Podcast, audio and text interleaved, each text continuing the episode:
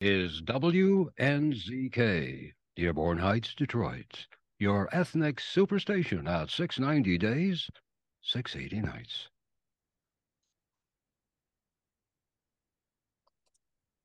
U.S. Arab Radio Network presents season three of the Ray Hanania Radio Show, sponsored by Arab News, the leading English language newspaper in the Middle East.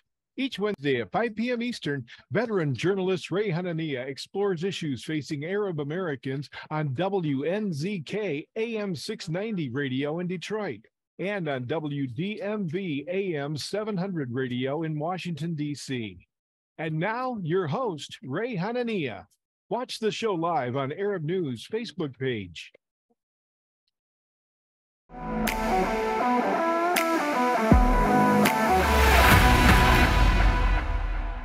Greetings to our listeners and followers. Today we have a very special episode of the Ray Hanania Radio Show, airing live in Detroit and Washington, D.C.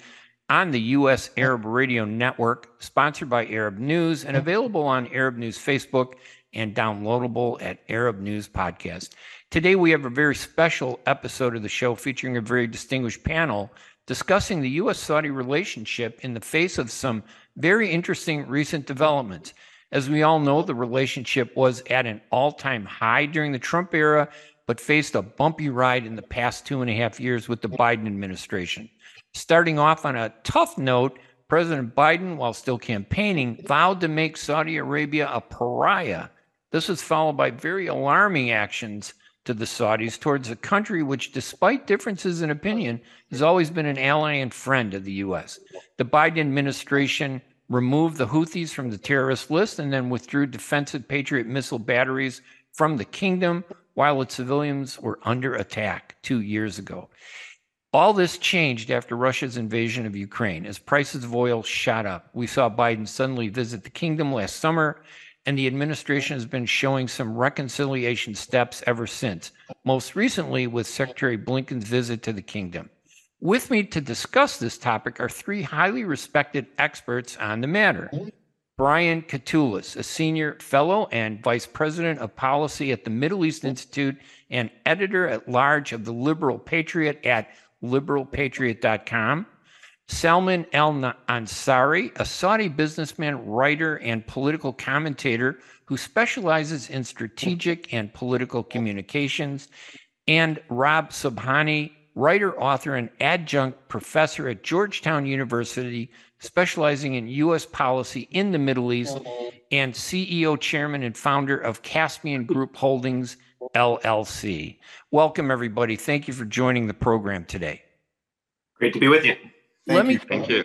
Let me turn to Rob Sobhani first, and we'll go through uh, each of you with some questions. But uh, first, uh, four days ago, you wrote Rob uh, this col- a daring column in the Washington Times that made headlines nationwide.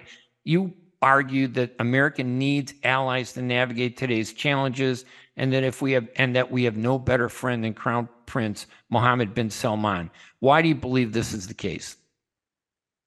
Uh, Ray, thank you very much for having me, uh, and hello to your uh, viewers and uh, listeners. Um, I wrote the piece because I think it's important to understand what makes Crown Prince Mohammed Salman tick.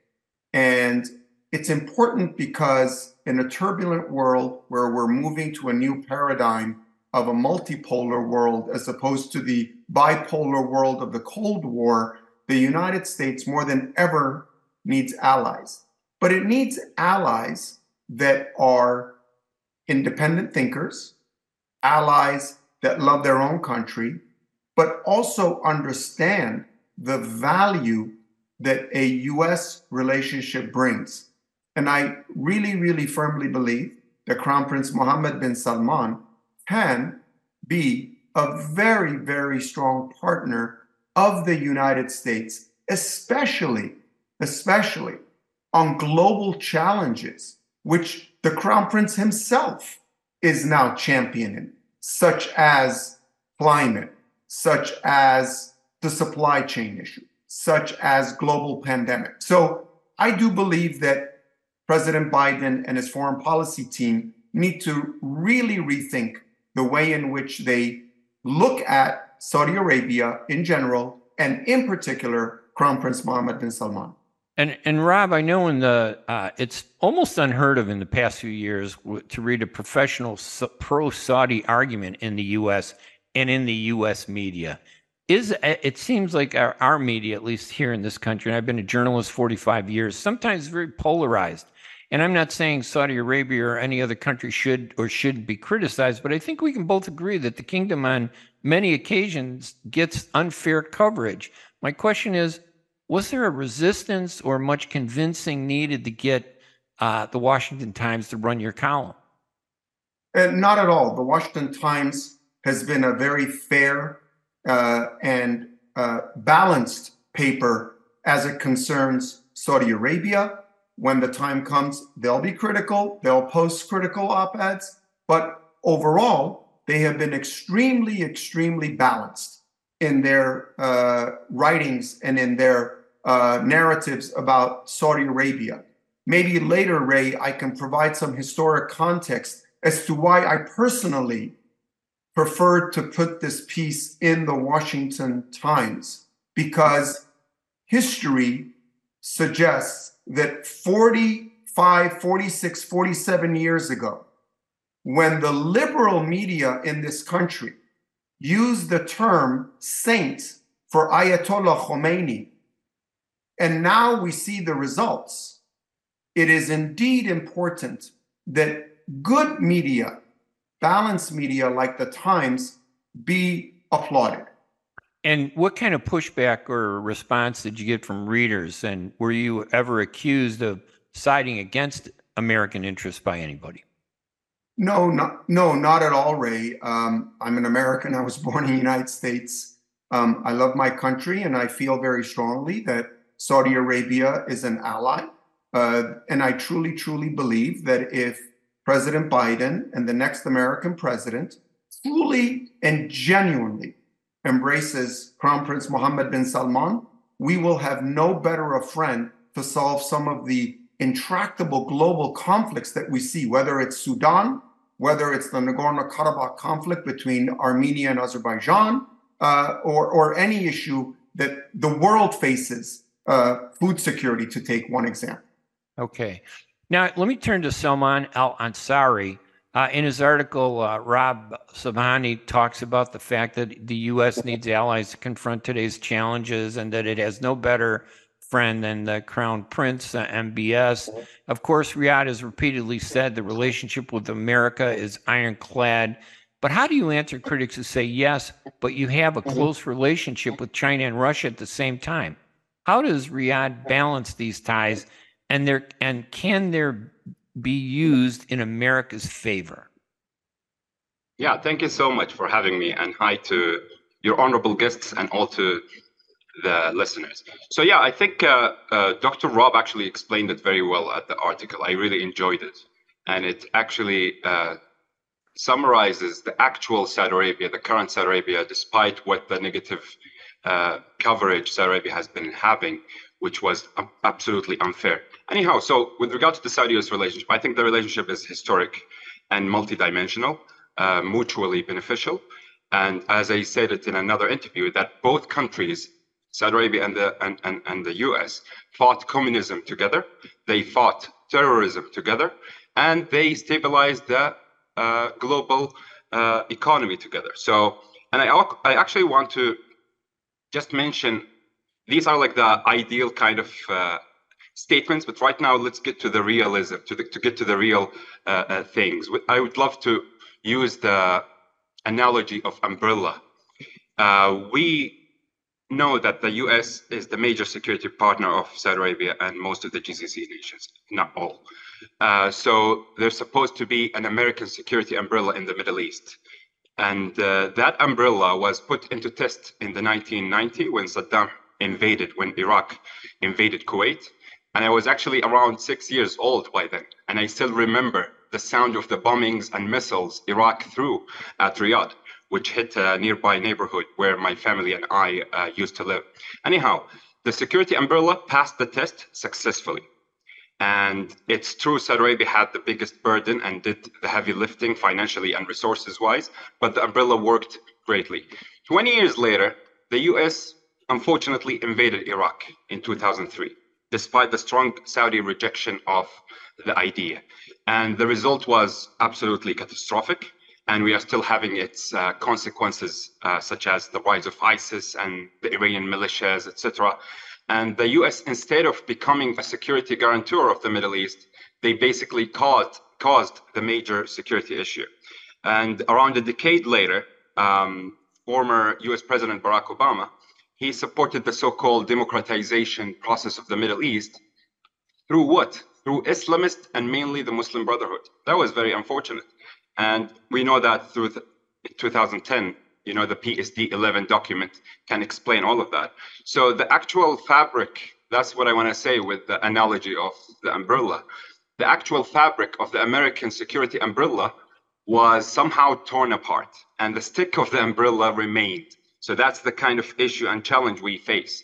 And President Obama definitely later worked on, um, like, worked and had some kind of agendas against the Saudi interest by his full appeasement policy with Iran for, for the sake of the nuclear deal and gave them $150 billion and, and, and, and, and all the kind of uh, economic benefits that came with it, which Tehran used exclusively to intensify their, their hostile activities and support their, their, their militias in Iraq, Syria, uh, Yemen, and, and, and, and, and Lebanon. So, so definitely, and we, if we speak about the current time, right now we are seeing President Biden, who who didn't will assess the importance of Saudi Arabia for the United States and called it a and called it a pariah. So the actual challenge with regards to your question is not going to be solved overnight because right now we are having this uh, multipolarity as you have mentioned it. So time is the one and only that can actually normalize the new realities on the ground because the Kingdom of Saudi Arabia is now very interested to build uh, its strategic relations in such a manner that does not affect other nations negatively. And the idea of the US wanting, wanting to dictate other nations how they should uh, and how, how they should conduct their policies with regards to the US uh, um, uh, uh, competitors, I think that's not going to uh, be beneficial. Like China is the biggest trading partner of Saudi Arabia and 113 other nations as well, including the, the US itself. So it's a reality. And the kingdom reevaluate its strategic worldview accordingly. And we should not deny the fact that unipolar, unipolar, unipolarity is, is somehow over. And I believe it to be a good thing because multipolarity means more voices, more perspectives, and more progress. And the world needs balance. And, and multipolarity brings equilibrium. And the United States, let's I, I, just don't want to be mistaken. The United States will always remain Saudi Arabia's biggest uh, strategic and security partner.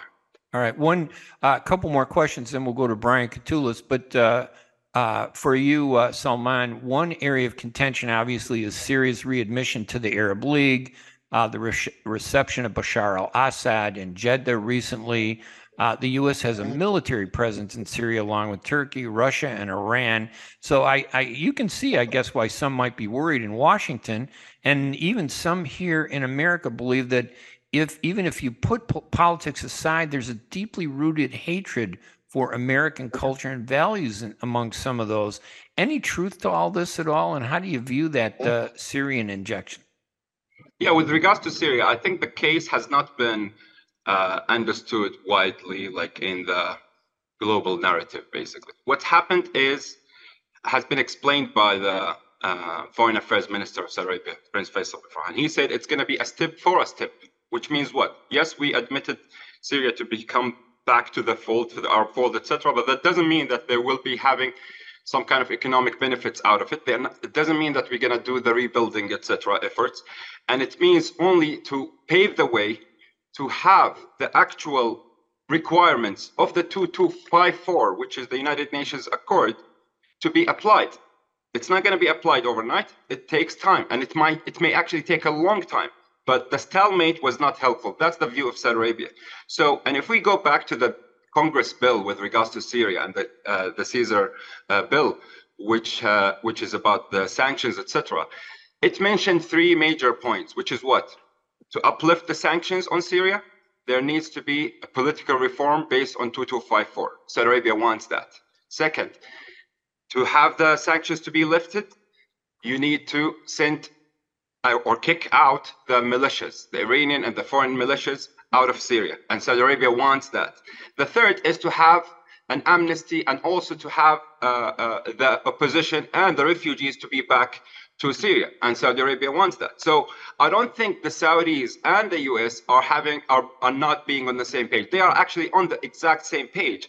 They have the same objective, but Saudi Arabia wants to achieve that objective through admitting or readmitting uh, Syria to the Arab fold. Will that work? We will see. Because Saudi Arabia actually added another point that is not mentioned in the in the Congress bill, which is the crackdown on uh, drugs cartels. Because as we know, it's very unfortunate that Syria has become mostly like uh, the biggest uh, uh um, drug cartel in the world, and it has been uh, wreaking havoc when it comes to their uh, their, their, their their drugs uh, smuggling and exporting to, to to the to the region, to the GCC, and to the whole Arab world. So it's very alarming. So for us to engage with Syria to address all these issues is very beneficial and should be seen with positive light rather than just uh, negatively. But I'm not very optimistic that things will move the way the international community and Saudi Arabia want it to be. But right. it will take a long time for sure. And one one final question in this segment for you: um, Are the shortcomings all from America's side? Where do you think Saudi Arabia went wrong in lobbying or explaining its point of view in the United States? I don't actually know exactly uh, what was the shortcoming of this, but maybe one of the reasons that it raised some concerns among the Americans is the fact that it came after the reconciliation between Saudi Arabia and Iran through China, because that was a shock for sure for a lot of for the American political fabric because of the timing, because of the uh, mediator uh, uh, itself, which is China. So they kind of felt like abandoned, maybe that their uh, strategic view of the region is not going to be the one that's going to be applied. Yes, it could be, but I think one of the issues we have with regards to the global narrative, which is the international media, etc., uh, there is we can put some blame on us, Saudi Arabia, with regards to not being able to tell our story right to the to the world. Like we are actually, unfortunately, we are the only G20 nation that doesn't have an English-based uh, channel, like an an actual channel. Uh, so so so a TV channel is very important. We should have a lot of uh, English-based uh, networks when it comes to media to tell our stories. And I'm actually optimistic about the current uh, uh Minister of Media in Saudi Arabia, who has been in the field of media for so long, and he's a writer and thinker who can actually advance the Saudi reach to the whole world. So maybe the issue of us not being understood is a two-way stream. Like from the other side, we have seen how there is this actually Saudi phobia, unfortunately, and how whatever we do, we are always damn if we do, damn if we don't. That's one to blame the US and the Western media uh, uh, uh, uh for. And the other uh, blame is on us not being uh, vocal and not having institutions that can actually tell our exact stories. All right, and thank you. Let me, and of course, Arab News is working really hard to bring that English language message out there to the West. I mean, yeah and it's so, doing amazing. Let, let me turn to our guest Brian Katulis, and and I again I appreciate all of you being on here. And uh, Brian, let, let me bring you into the conversation here. Uh, what did you think of what Salman said that Saudi Arabia is on our side? Why do you think this message is not coming through like to our politicians? What are they not hearing it? Uh, does Saudi Arabia need to do a better job of lobbying, or do our politicians need to update their perceptions on what the reality is from the Saudi perspective? I think it's in part for some of the factors that both of the other guests highlighted is that it's a it's a much more complicated world.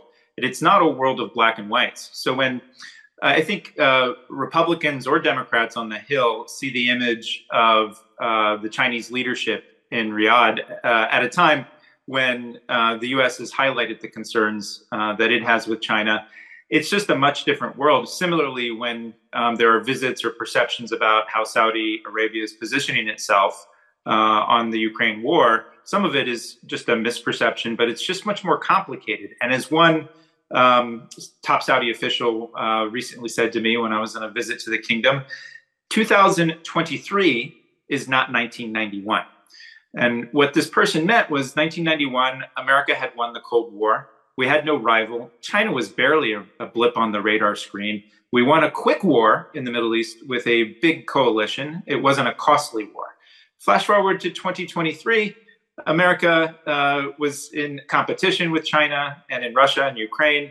The Middle East, um, 20 plus years of engagements in Iraq and Afghanistan had really drained a lot of our will and resources and our focus. And uh, other countries, essentially, including Saudi Arabia, uh, uh became more assertive. So it is what it is. And I've often said that the US Saudi relationship is kind of like a marriage, a marriage that's in deep need of therapy.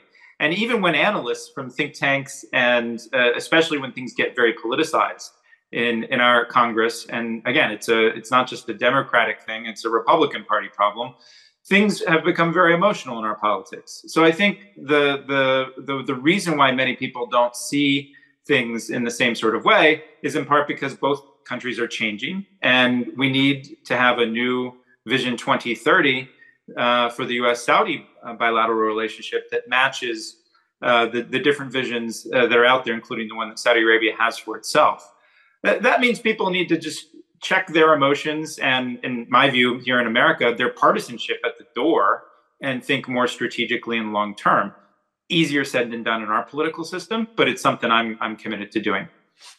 Now, obviously, you're a Democrat, uh, and in your article recently, you wrote in favor of deepening Saudi US relations, I think, as you touched on. And the article is titled um, Why America Needs More of a Swing State Focused in Foreign Policy. What yeah. can you tell us about that? And do you agree that the perception that Saudis get along better with the Republicans is true? Do they actually get along better with Republicans than Democrats? So those two things. Let us uh, tell me what you think. I actually think um, the uh, first on that article, which was at theliberalpatriot.com, I wrote it after a visit to the kingdom in March. And it struck me this new geopolitics that Salman and we're all talking about here. Um, it, it, requires any U.S. administration actually to try to uh, look at states like Saudi Arabia, which is a G20 country, has is certainly punching uh, on, in many different fields well above its weight, and it's important in and of itself. Is that we're never going to get to full alignment in this new geopolitics, but we should actually double down in our attempts to get there. And in my view, uh, after several stumbles by Obama, Trump, and I'm happy to talk about how I think Trump stumbled as well with that relationship, and then especially the Biden administration, I think we're on a much more solid foundation uh, to, to move forward in, in that sort of way. Um, and and the the challenge, I think, and it um, I think under the, the, the Trump administration, it clearly uh, became a partisan wedge issue.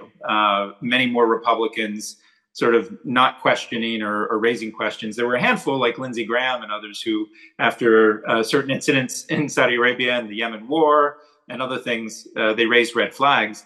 But the bigger challenge, I think, and Saudi Arabia is changing. It's this under this amazing economic and social transformation. They haven't yet communicated that to the American public uh, in a clear way. I think they're getting there. Um, but the the key thing is if you look at both the Biden administration's national security strategy document and then Trump administration's national security uh, strategy document, there's a lot of similarities actually between the two in identifying this global comp- competitive landscape. And it, it, I think if countries like Saudi Arabia uh, did a better job in articulating how they actually will help America advance its interests and and even and to some extent on, on certain issues like social issues, the values, they're going to be much more persuasive with politicians on both sides of the aisle um, uh, in Capitol Hill. And ultimately, I mean, the last thing I'd say, Ray, is that there's a bigger dynamic where 2023 is also not like uh, 2005 or 2013 in that a lot of these national security questions and especially Middle East policy questions, quite frankly, are not on the radar screen of American politics the way they used to be. That's an advantage, but it's also a disadvantage. I'm happy to talk about more deeply if you're interested in that. Uh, and uh, one last question in this segment for you, Brian, is the U.S. Saudi issue. Uh, is this a U.S. Saudi issue, the issues that we're seeing? um, or is it broader? Is the U.S. Middle is it a U.S. Middle East issue? In other words, I think you wrote about the strategic engagement in the Middle East. Uh, yeah. Talk to us about that. Yeah, so a couple years ago, uh, when I was finishing up my previous job at the Center for American Progress, the center left think tank, my last uh, big piece on the Middle East was called Strategic Reengagement. The core argument I said is that America, rather than restrain itself or pull back from the region, actually needs to double down on its engagement in the region. And by that, I mean, meant not just military uh, and um, uh, maneuvers and helping others protect themselves from threats, but also seizing opportunities, economic opportunities, social change opportunities. And it would be better for the US to do this. Um, and to a certain extent, you know, uh, uh, Trump kind of sort of did it on Mondays, Wednesdays, and Fridays, but on Tuesdays and Thursdays, he's pulling out of Syria, saying that he thinks Islam hates us and making fun of the Saudi king. Um, and saying that the Saudi uh, uh, state would not exist without uh, the United States in two weeks. So he was pretty erratic. America's been pretty re- erratic overall, I think. But I think what you've seen in the last year, year and a half, especially since the uh, fist bump between uh, Biden and, and MBS, uh, despite certain hiccups, there's been more of a deeper engagement. The U.S. sent an ambassador finally uh, to Riyadh. So, so, but to your bigger question, the the challenge is not just the U.S.-Saudi relationship; it's how the Middle East is viewed overall. When I go to Democratic uh, foreign policy meetings and dinners, sort of the last thing people want to talk about. And it's not because of Saudi Arabia or Israel or anything else. It's just that people don't see what value the Middle East uh, provides. They essentially see it as a, a, region that causes lots of problems, drained our resources. And actually, I think there's an argument to be made for a, what I called a silver linings playbook that there are win wins for America and for the region if we deepen our engagement. But the last thing I'd say is that in America's debate, there's this what I've written about in the Liberal Patriot as a neo Orientalism. If you remember Orientalism of Edward Said and from the previous eras of British colonialism, there's a neo Orientalism, especially on the left in America, but also on the right, that actually doesn't treat countries like Saudi Arabia and especially their people as people. They, they treat them as blank screens upon which we project our own social and political divides and it just gets you know it's just sort of a waste of time. Um, it's a lot of emotion and it doesn't actually get to results or forward looking proposals about what we do uh, about the future. Rob what do you think of all this? Brian says america needs more positive engagement with the middle east. How could we possibly do that if we're not taking the most powerful country there seriously? I mean saudi arabia is the custodian of the two uh, holy mosques of islam the world's biggest player in oil and a political powerhouse. Uh, Ray, I just want to actually applaud what Brian said and just maybe add to it, okay? Sure. And bring it back to what Salman said, which is the dynamic new renaissance that we're seeing in Saudi Arabia. I guarantee you that if the United States and Crown Prince Mohammed bin Salman got together in a room and decided, you know what, we're going to capture two thirds of all the carbon that's out there by planting a trillion trees, the world would be behind it.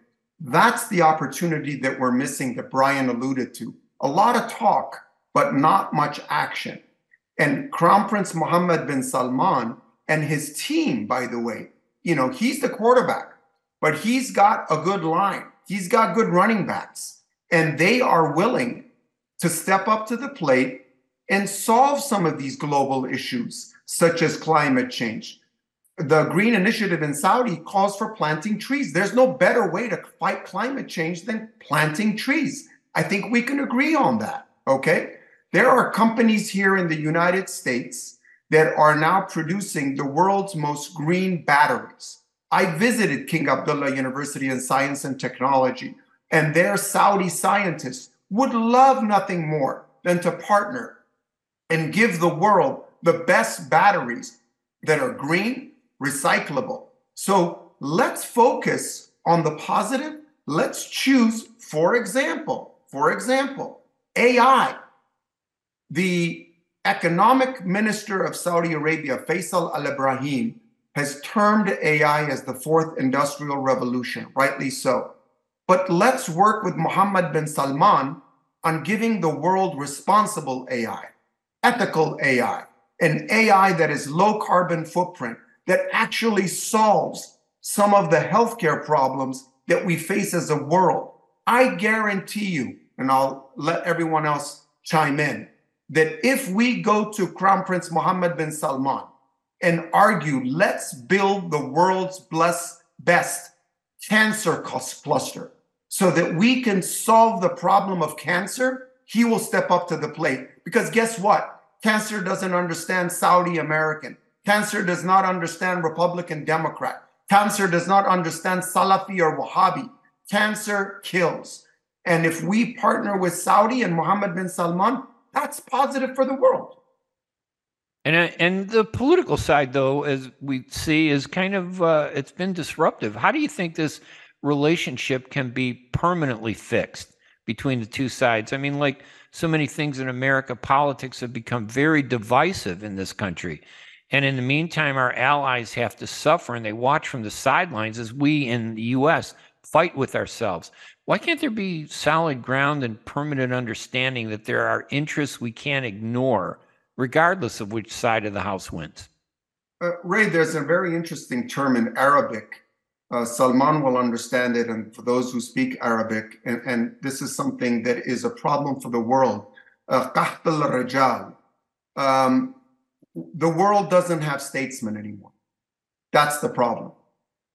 The world does not have statesmen. We have politicians who cater to the next Twitter feed, the next Instagram, the next Facebook uh, alert. And that's unfortunate because, as I said, we do have the opportunity, going back to Salman's point and Brian's point, to partner with a young, dynamic leader, for example, in the case of Mohammed bin Salman, and there's others around the world. So let's just focus on solving the issue of cancer, let's say, or climate change. I think if we choose one or two issues, US and Riyadh, uh, Washington and Riyadh, focus on this, believe me, there will be dividends both locally in Saudi, here in the US, and around the world. Now, from your recent column, too, you were very positive about Saudi Arabia's crown prince. Now, I know you're a regular visitor to the kingdom, but many Americans, unfortunately, are not as positive. So, if you can give us a candid view of the changes and reforms that have happened over the past few years, what would you say to them? Um, Ray, I look at things in historic perspective, and I wrote the piece uh, from a historic perspective. I look at, you know, decades ago, Ataturk in Turkey, trying to take a country and move it forward. Uh, Reza Shah in Iran, trying to take a country and move it forward. The former leader of Singapore, turning an island nation into one of the most prosperous. So I wrote the piece with that historic perspective in mind that yes, along the road, there may have been bumps for Mohammed bin Salman, but there's no doubt that he is on the right trajectory to be a leader for his country. And I'd like to emphasize that. You know, his interest, rightly so, is his people, his country. The United States can be a partner with him on that journey, but because Crown Prince Mohammed bin Salman also thinks globally, we have a massive opportunity to partner with him on solving some of these global issues that impact all of us locally and around the world. All right, thank you. Let me turn now to Salman Al Ansari again. Uh, you heard what Rob had to say about the reforms in Saudi Arabia. As a Saudi, are you proud of that? I have to say that when I read things about KSA becoming the fastest growing G20 economy and the second uh, happiest nation in the world, in many ways, you're doing better than the way it's perceived in America. Yeah, it's actually uh, very fascinating, and I absolutely agree with uh, Rob on that. And uh, I remember one of the GCC diplomats, I forgot his name, he said the reforms that happened in Saudi Arabia for the last 50 years equal, the, sorry, the reforms that happened in Saudi Arabia for the last five years equal the reforms that Saudi Arabia has done for the last 50 years. So that in itself is something that we have witnessed as Saudis and also the international visitors, etc. And I, I genuinely wonder uh, how some of the corporate media is casting stones uh, uh, on towards Saudi Arabia and the Saudi community, etc. Even though in the United States, Edelman Institution has ranked Saudi Arabia as the country with the highest confidence in its government in the world. Like the people have the highest confidence in their government. In 2020, Edelman Institution. And the World Bank, the World Bank in the same year, 2020, they have a report called Women, Business and Law. And they have put Saudi Arabia on the top of the list as the biggest reformer when it comes to the business and laws that are related to women. Saudi Arabia has introduced 65, 65 new laws in favor of women. And what do you, you don't hear that in the Western media or like the biased ones for sure. And that's one of the reasons that we are not having this kind of uh, uh, good coverage. Um, and and the thing is, and I also actually remember the Saudi ambassador to the EU, uh, Haifa Al Judeah. She has said that Saudi Arabia has removed all barriers for women to enter uh, the labor the labor market, and uh, and Saudi Arabia introduced laws for equal pay in 2019, which many of the EU states and the US don't have. So these things are amazing. These things have never been anticipated just six, seven, eight years ago. And right now we are having this kind of, I would call it Saudi Renaissance, uh, that uh, needs to be seen uh, uh with, with, with admiration rather than just being uh, critical for no reason. And uh, one of the things that I think I would love to highlight with regards to Saudi-US relations is the fact that I think like I agree with Brian with regards to how the US actually needs to re-engage with the region, etc. But I think there is something that the US needs to do before, which is, and I call it the strategic entitlement. The strategic entitlement should be over with because the logical fallacy of the false dichotomy, either you are with me or with another country, isn't going to be productive in this multipolar world. So the strategic entitlement is something needs to be over with. Second is respect. Respect is key. And uh, Dr. Rob actually mentioned this in his article, and he actually had it in a very nuanced manner, which is the US needs to respect the Kingdom of Saudi Arabia uh, for its values, for its uh, uh, uh, uh vision, for its direction. And the third point I want to mention is I personally, and I said this earlier, that do not have high concern with regards to Saudi-US relations. The actual concern I have is US-US relations, because what's going on between the two parties has not been productive for the whole uh, uh, global uh, scene. What happens in the United States doesn't stay in the United States. The United States is still the number one country when it comes to military power, cultural power, economic power. And we need the United States to be back to their natural, traditional stance that assists its relations in a good manner rather than just turning friends into foes and turning foes into friends. And I, I, want to ask you about the, the Western media because honestly, the Western media hasn't been very fair um, and they often talk negatively about what's happening in Saudi Arabia. It's almost a given. Um, obviously, I don't. I don't think you think that's fair, but but there's so many Saudis out there that uh, that we've had on the show, and they're uh, always incredibly interesting. There's so many uh, talented people out there, highly educated, very convincing. How come we don't see that you know, more in the Western media? Is it that they is this a problem with the Western media more than politics? Do you think? Um, why is that? Why why don't we see this? I think it's interlinked. The issue from the political and the media uh, machine as well. Because at the end of the day, we all know the most influential media in the US is the one on the left. ABC, CNN, uh, Washington Post, New York Times, etc. And they have been successful in becoming the most or like the mainstream media. And they always want to echo what the White House wants them to say. And at some times they're actually challenging them by actually putting them in uh, uh, um, in a position where they are embarrassed in front of their allies, etc. Yes, that's true. But at the end of the day, I think facts are stubborn things, as Ronald Reagan said. So, and I think the Saudis have moved away from being concerned with regards to how the international media is projecting them.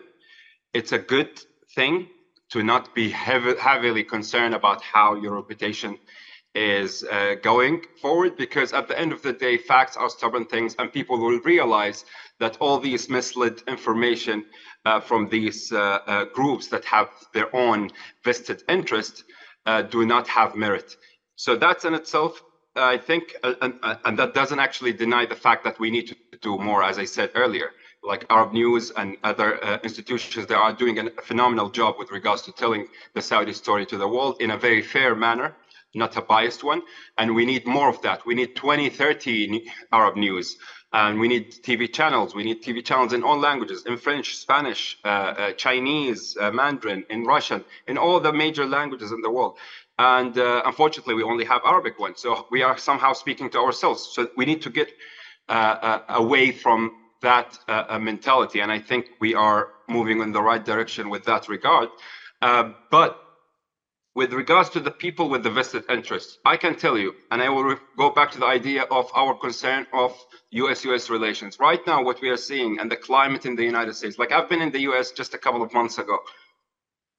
Trust me, I'm a big fan of the US, and I'm a, I've like I did my bachelor degree in an American university in St. Louis University in Madrid. Um, but a couple of months ago when I was in the US, I really felt that the Americans are becoming lonely. Seriously. I felt like the American community is not the community that I used to see a couple of years ago. There is this tension.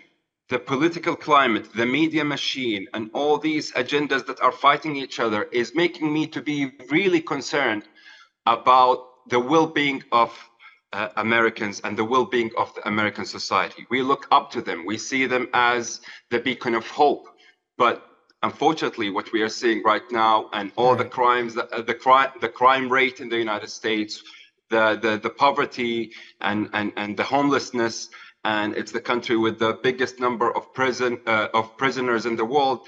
These things are actually very concerning. Why? Because the U.S. is somehow on a direction through which they are losing their status as a model. That's in itself, for me as a Saudi who believes in Saudi US relations, is very concerning and alarming. So I would love for the United States to rectify the trajectory of their community and not to, and, and to, if they just spend 10% of their attention on the human rights records around the world just inside the united states i think they will be solving their problems but the problem is that we have these lobbyists and these organizations that do not have that do not have uh, uh, any any kind of uh, base when it comes to their facts, they're actually throwing stones uh, towards other countries' uh, houses while their house is made of glass. So we want the United States to be back, but not in the manner that it is doing it right now, because that's not going to be productive for the United States because I believe that the US national security is an extension to global security and the US economic prosperity is an extension to global economic prosperity. All right. Thank you, Salman. Brian Katulis, uh, you recently participated in a high level off the record debate about how to fix the Saudi US relations last March in the Saudi city of Al Ula. And I'm told that you met with several Saudi senior officials and had candid discussions and conversations. Were any of them critical of America, or did you feel they genuinely wanted a better relationship? What did you get out of those meetings?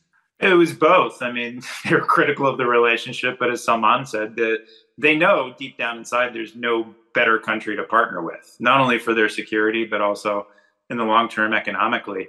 And like I hear what Salman's saying based on his last trip, but I'm not so worried. I actually think America has an ama- amazing resilience and an ability to correct its uh, itself in terms of its own system.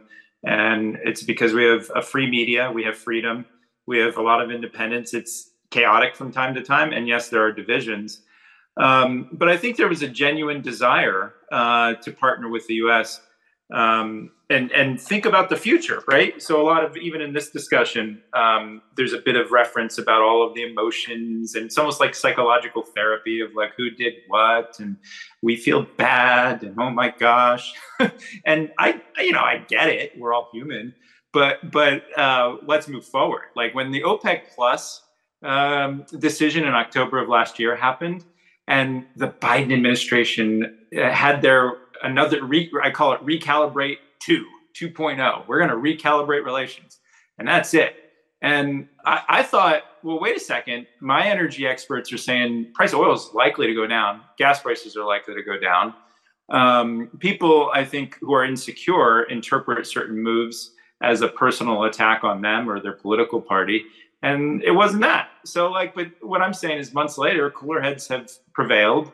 Uh, there have been several really good meetings including, you know, uh, made this phrase, strategic entitlement. I mean, if you listen to Secretary of State Tony Blinken uh, or Jake Sullivan or anyone who's part of this team that matters on the Biden team, there isn't this with us or against this mentality with the Middle East or even with China. That's the irony here is that this is a team at the time of the spy balloons are like, well, we didn't like that they did that, but we still got to work with them, right? Because they understand there's a realism and pragmatism there, which I, I wish would be exuded more on the Middle East front, but it's getting there, right? And the, the last thing I'd say, and eh, thanks, Salman. I mean, only our friends can tell us, sort of, and I consider you a friend, um, how how they see us, and that's helpful to us. And, and these divisions really plague me quite a lot, which was why I, I, co-founded this publication, The Liberal Patriot, Ray, that you talked about, liberalpatriot.com. People should sign up. We talk, we write mostly about America but about US foreign policy as well.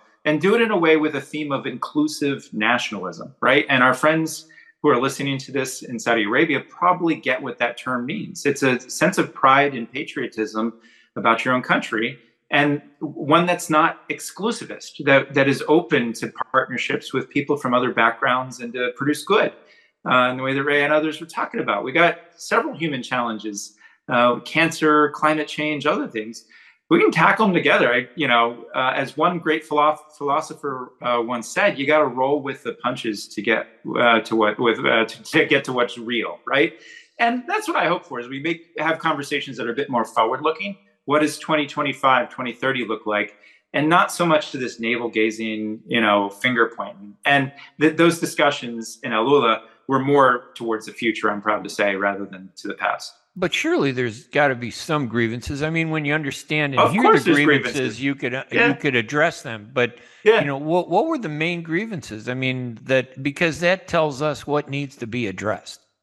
Yeah. So the the, the grievances were, I think, there were some that were strategic in nature. There was a deep concern that the United States, which has this massive sanctions um, uh, machine that moved pretty quickly to sanction uh, the Russian state when it attacked Ukraine and invaded Ukraine, um, yet uh, didn't move as quickly uh, on uh, Iranian threats. And that was the perception, and things weren't moving uh, quickly enough. I think there was a deep concern that things were politicized uh, uh, about the US Saudi relationship, but about the Middle East overall. Um, but a lot of it, when you sort of scratch that very superficial surface and a lot of emotion, and everybody, again, is human and has that, and you got to okay what do both countries want to get done um, on things like energy? There's the world is going to inevitably go through a global energy transition. Saudi arabia and the united states are two major energy producers both in oil and gas and renewables. So it's better if the two got together and thought strategically and talked about all aspects of it including the nuclear civilian aspects of it than just snipe at each other over time. So the grievances ray I, think are important to highlight because it says it tells you where things have been or where things might be, but it doesn't point to the solutions. And like, yeah, people have to vent and get this off their chest. I think you've seen that in public. And unfortunately, you've seen it, let's be clear, not only from US politicians and the Biden administration, and Republicans and Democrats, you have a similar sort of thing coming from Saudi officials. And my attitude is okay, uh, roll with the punches and get to what's real sort of who cares because let's get to what's next you know and, and part of this is building the trust and confidence and relation what i call relationship capital back um, and you can only do that i think over time you can't do it in just two or three day visits you need people constantly engaging with each other You need the people to people. You know, and this is why. Last thing I'd say, I'm pretty confident that Saudi Arabia's orientation towards the United States will uh, remain strong. A lot of it is social and cultural, right? When you look at the raves and the music concerts and things like this, I don't see much of that coming from like the East, from China, right? You got millions of people like uh, Salman mentioned, he's one of them, educated in the West and like, oh, we might feel bad. America's not what it used to be. But when you look at what communist China looks like, uh, I, I, think there's a cultural mismatch there. And that's actually a really important, profound thing that we often forget about. And even this sniping back and forth, the grievances, the airing of grievances, it's sort of our cultural thing. You know, it's kind of American. And whenever, you know, the Israelis open up uh, and the Saudis to each other, my God, that's going to be an interesting conversation. It's already happening, right? We all know. But when it comes out into the open, it, and that's fun. And that's not really part of the, the culture of other societies. So that's where I'm I'm more confident in the long run. But if people stay more positive and, and forward looking rather than grievances in the past, you know. I'm I, I know I asked this question of uh, Salman Al Ansari uh, earlier, but uh, do you think Saudi Arabia can ever have a good relationship with Russia and China and with the United States at the same time? Is that possible given today's world? Yeah, and they yeah, of course uh, but it's going to take. Uh, this is the thing that's not happening right now. Which look, I understand my connection to the Middle East, and I do speak Arabic quite well because I lived and worked, uh, studied in Egypt, I studied in Jordan, I studied in Palestine. I go to the region quite a lot. It's going to take a generational investment in um, and and some forethought. So again, people call it soft power. It makes it seem like it's weak. It's really profoundly important to have those con- connections start at a pretty young age and having that interaction. And the thing that I, I, I see that's sort of missing is you don't see as many Americans uh, going uh, to the Middle East and especially Egypt these days, but I don't hear as many going to uh, uh Saudi Arabia. Yes, in Qatar, uh, uh, now a Saudi friend. There's a couple of US universities there. There's a lot of Americans who go there. Yes, in the UAE. Yes, in Jordan. So you need those investments to not only, I mentioned a 2030 plan, but you need to think about 2040. And the only way to really bind these societies together is to is to have the confidence uh, to to let people into your country both ways and to interact with them and, and just become human uh, with each other, which is you know that's where the magic really happens. Yeah, and Brian, I think you argued uh, in favor of a Vision 2030 for the Saudi-U.S. relationship. What what would that look like? Do you think? I look look, I would I would look like this is the US and again, I would take the Biden national security strategy document released last year. I would take the Trump one. I would combine the two. Um, though my friends from the Trump and Biden administration would get mad at me and say when I say there's a lot of similarities, but there are. Um, and, and the and the America has changed and it's quite different from what we heard from Obama or Bush or Clinton. Um, I would take that. I would take what is the self-professed uh, Saudi vision for its own uh, social and economic uh, transformation. It's been out there for a while. And I would combine the two. And look, I've talked to very senior US and Saudi officials about the need to do this, right? And they're like, yeah, yeah, yeah, yeah. Really, it's good. It's a good idea. But but we gotta like solve the next uh, crisis because somebody tweeted something about us and and and now you know it sets off this firestorm and i'm laughing because it's quite silly these are two very powerful countries with leaders that actually uh, I think are quite good uh, and and are are you know you can be critical of different presidents and whatever, but it's not like the countries are going backwards, right? Neither Saudi Arabia or the United States are like let's go back a thousand years like ISIS wanted to, right? Or let's go back a hundred years like Vladimir Putin want, wants us to. So I would sit, I would, You'd have to have a long-term discussion between the two sides, a strategic dialogue, and it's got to be a conversation. And it can't be this entitlement mentality, strategic entitlement, not coming from the United States, nor I would add Salman, not coming from the Saudis as well. It's got to be sort of no holds barred, but with like we're equal partners and let's talk about it. Um, and then you would chart it out in each of the different sectors, right? And the difference is that the sorry, the U.S. private sector is much more free and has less constraints, I think, than the system that the political economy of Saudi Arabia currently has. But you could still chart sort of common visions on different sectors on that final question, if uh, and we only got a couple minutes left, but uh, what would be the one piece of advice you would give on repairing or fixing the relationship in a way that it serves both countries, the U.S. and Saudi Arabia. Rob, you first. Um, Ray, I would focus on what is the most important global challenge that we as human beings face. Um, let's select, let's say, a pandemic issue. And let's have Saudi and American scientists, engineers, venture capitalists focus on creating the next Pfizer, creating the next Moderna, so that when, God forbid, the next pandemic happens, we don't lose a million people or 2 million people across the world. Um, I think that's one of the most important things in which we can build on the history of US Saudi relations is to look out into the future.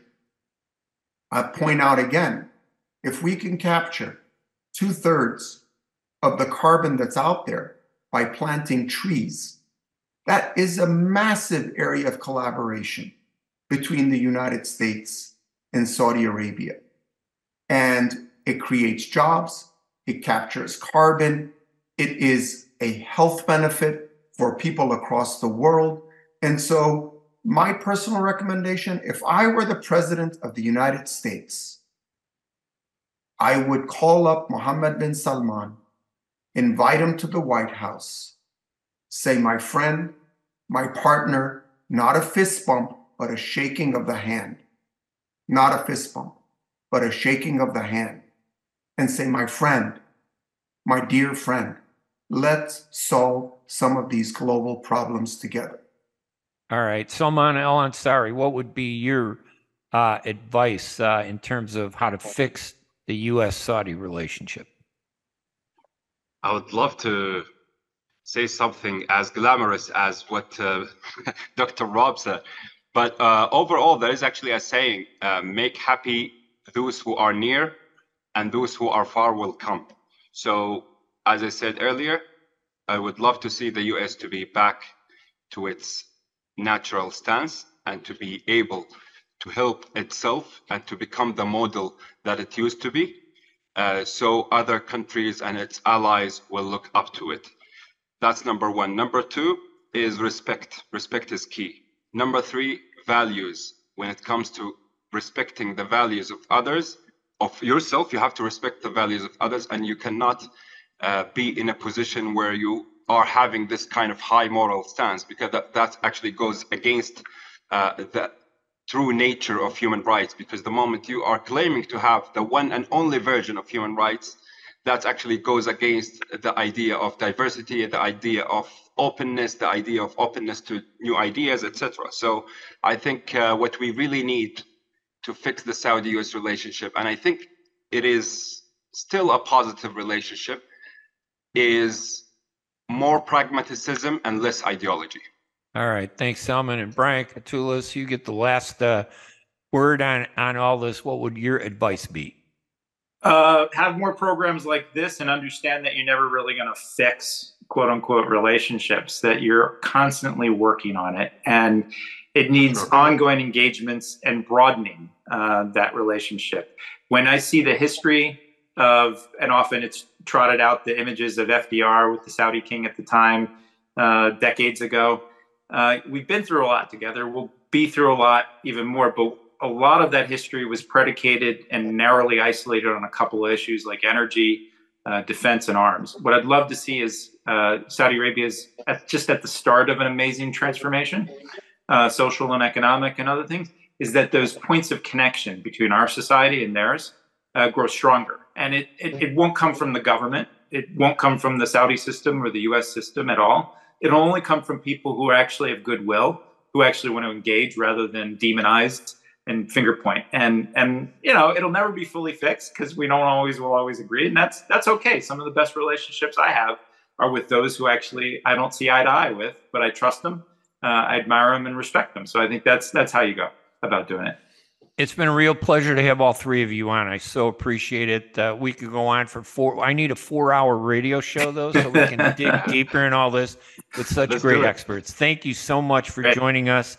Um, we really appreciate it. And for our listeners out there, thank you for listening. Um, you can always get the podcast and more information by visiting arabnews.com. I'm Ray Hanania. We will talk to you next week in Detroit and Washington, D.C., and online. Have a great week, everybody. Bye bye. Thank you. Thank you, Ray. Thank you all.